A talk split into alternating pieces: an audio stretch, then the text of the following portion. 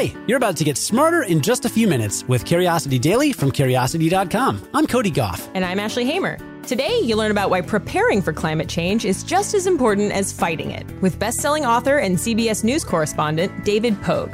Then, you'll learn why you can make someone less defensive by making them feel validated. Let's satisfy some curiosity. When you hear news about climate change, it's usually about one of two things how bad the situation is and how you can help to keep it from happening. But our guest today says there's another aspect we're all forgetting how to prepare for it. If you think that's a pessimistic, hopeless attitude to take, well, just listen to what he has to say. David Pogue is a best selling author, CBS Sunday Morning Science and Technology correspondent, and the author of the new book, How to Prepare for Climate Change A Practical Guide to Surviving the Chaos. We started by asking him why he would write a book like this. So, do you believe that climate change can't be stopped or just past the point of no return? Or is this book more of like kind of a wake up call to make people realize, oh, climate change will affect me as an individual and I should do something about it? Um, yes, exactly. Uh, both. so, so climate change can't be stopped because it's here. I mean, it's been here for years. It's this is why last year was the hottest year ever recorded, and they had the most hurricanes ever recorded, the biggest wildfires ever recorded. I mean, that's not changing. That's not going to get better in our lifetimes. So, yes, climate change is here. Obviously, we want to avoid the worst of you know the IPCC's predictions, which are way worse than this. So there's still every reason to try to mitigate, to try to you know, stop p- pumping out greenhouse gases because we don't want it to get worse. But in the meantime, every year 25 million Americans are caught in these disasters. And it's like, you knew this was coming. We know this is the new reality. Why wouldn't we prepare? Obviously, we don't know the date you're going to get hit, but we know that you are going to get hit at some point. So why wouldn't you want to prepare? That's that's exactly the, the concept. So it sounds like you know it, it, obviously it's so wide reaching from coast to coast from you know north to south. So is there one single way that everyone can prepare as individuals or does it have to be tailored to each region? Uh, yeah, there are some generalized things. I'll give you one really cool thing and one really boring sounding thing that's really important too. So the really cool thing is you get this app. It's from the American Red Cross. It's free. It's called Emergency and you enter your address and like your parents' address or your school or your employer address. And then you can put it away in some phone folder and forget about it. And then what it does is it gives you early warning for 47 different kinds of disaster. So you won't be at the end of the line of cars trying to get out of town when you have to evacuate. You'll be at the front of the line, you know, or you can call up your parents and warn them, things like that. It it just breaks my heart every time we have these California wildfires and we find out that people died in their homes because they didn't get the word. Like, how in this era can we not get word of a devastating wildfire that's going to kill you? But people do. They don't, the E911 texts don't go through, or they, they're not watching TV and they die. So that will never happen to anybody you care about if you have this little app. The other thing, the boring part, is so many of us have insurance that is not the right kind and not the right amount. We like we got the insurance for our homes years ago. We got the cheapest deal we could. It was pre climate change. We didn't really care. Classic example: homeowners insurance does not cover flooding. So if your listeners come away with only one lesson from this episode, well, I guess it was a really bad episode, but um, then, but take this away: homeowners insurance does not cover flooding. 40% of the American population lives in flood zones. Of those, only 18% have flood insurance. Everyone else is a sitting duck. So there's only one source of flood insurance. It's from the federal government. They provide 95% of flood insurance policies because regular insurance companies won't touch it. like that's a bad deal. We'll lose money on flooding in the modern era. Everybody gets the same rates. It's all very fair, but you got to look into flood insurance.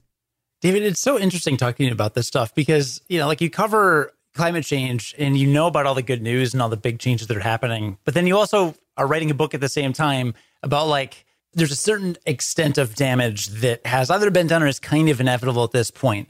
Just how do you even process that in your brain? Yeah, I mean, so John Holdren was Barack Obama's chief science advisor, and he had this great quote that I love. says when it comes to climate change, we can have three reactions. We can mitigate it, which means trying to stop it. We can adapt to it, and we can suffer. And it's up to us to determine what the breakdown of those three things is going to be. And I just feel like everything that's ever been written about personal action toward climate change is that first category. It's mitigation. It's it's take public transportation and fly less and eat less red meat and use LED light bulbs. And that's all really really important. We need to keep doing it. But what about the second part of his formula? Adaptation. Like we need to start accepting that bad stuff is here, will in the short term continue getting worse I mean, the California wildfires are supposed to be six times worse in 30 years. And so we need to get ready for that. We should make ourselves more resilient in the process. And and by the way, my my editor calls this book the first uplifting book about climate change. And what she means by that is in getting yourself ready, in making a go bag, in having a conversation with your family about where you'll meet during an evacuation if the cell phone towers are down, in getting that Red Cross app, not only do you literally prepare yourself for disasters, but it also has this huge mental health effect. Because in any situation where you feel depressed, it's not just because you think your situation sucks. It's that your situation sucks and you're helpless to change the situation. So by taking these preparation actions, you do feel like you have some control over the situation, and you do. You're, you're making important changes to get ready, even if the disaster never comes. You sleep better at night knowing that you've been ready. And here I was the first time I looked at the title of your book. I'm like, this is this might be too dark for us. And here here you're saying this is the most uplifting climate change book there is. That's great.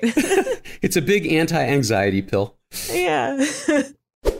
Again, that was David Pogue, a best selling author, CBS Sunday Morning Science and Technology correspondent, and author of the new book, How to Prepare for Climate Change A Practical Guide to Surviving the Chaos.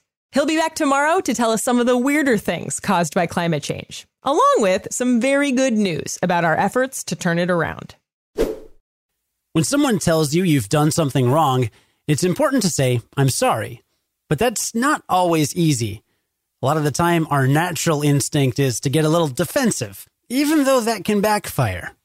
Well, luckily, new research from Flinders University in Australia suggests one way to reduce that defensiveness and can help us understand why we get defensive in the first place.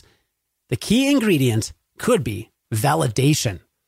In one study, the researchers brought in a group of omnivores, people who eat both vegetables and animal products.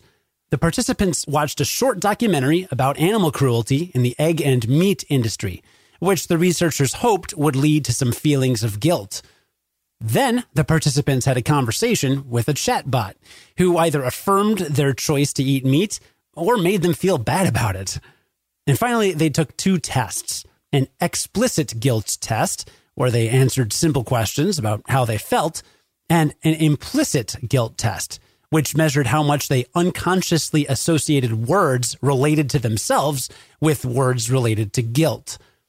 Now, interestingly, the people who were reassured by the bots were the ones who expressed the most explicit guilt about eating meat and eggs.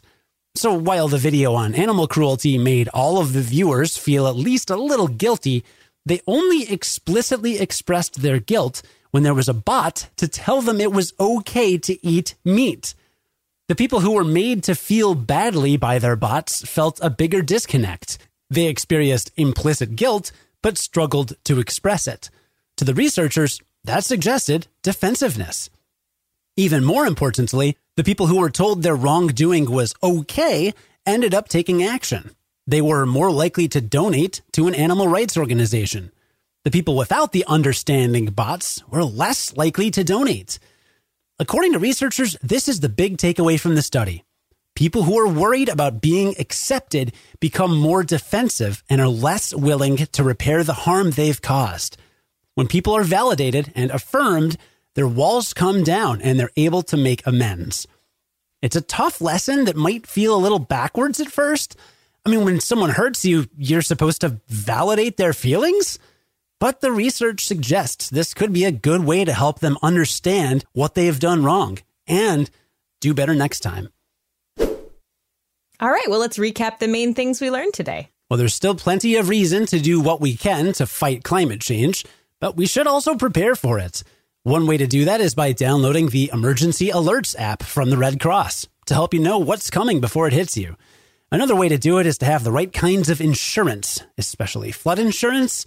About 95% of all flood insurance you can get in the US is available through the federal government. So take a look. Also, a good thing to do is just get ready. Pack a go bag you can grab on your way out the door. Talk to your family about where to go during a disaster. All these things can reduce feelings of helplessness, which could help you sleep better at night. And we also learn that people are less defensive when they feel validated. The more a person is worried about being accepted, the more defensive they could become. This might sound counterintuitive, but research suggests that validating a person's feelings could help them understand what they've done wrong and how they can do better next time. I know this is the second time this week we've talked about the importance of validating someone's feelings, but this brings up something that I have wondered about since the beginning of the coronavirus pandemic. And that is a lot of people really insist on saying wearing a mask isn't a big deal, just wear your mask. Now, to people like you and me, Ashley, wearing a mask isn't a big deal. But there's a swath of Americans and people around the world who are convinced or believe or have this perception that wearing a mask is a huge pain. So why not just say, hey, look, I get it. Wearing a mask is kind of a pain. It's another thing to remember. If you sneeze, it's weird.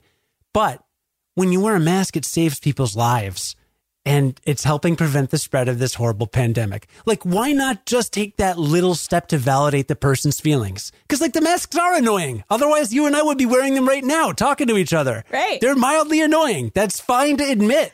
totally. Yeah, I've I've seen a couple people do that and I always appreciate it. But yeah, or say, I mean, one truth about that is they are annoying, but they get less annoying as you get used to them. That too. That too. But you know what? Wearing glasses with a mask, it's never good. It's never good. Never get used to it. I bought contacts for the first time since I started wearing glasses again, just because of this pandemic, because I couldn't walk into another store and get that fog. Yeah. That's so it's so awful. You walk in and it's your first interaction with like a stranger at the cashier or whatever, and you're like, "Excuse me, I can't see you because my glasses are covered in fog. Give me a moment." You're like, so of course you take them off and then you can't see anybody. Oh, it's just the worst. Anyway, masks aren't that bad, but they are annoying, and we can all admit that. yeah, yeah. You walk into a store, you're like, hello, look at my fogged goggles. Today's last story was written by Grant Curran and edited by Ashley Hamer, who's the managing editor for Curiosity Daily. Curiosity Daily is produced and edited by Cody Gough. Wear a mask. We know it's kind of annoying, but it will save people's lives. And then join us again tomorrow to learn something new in just a few minutes. And until then, stay curious.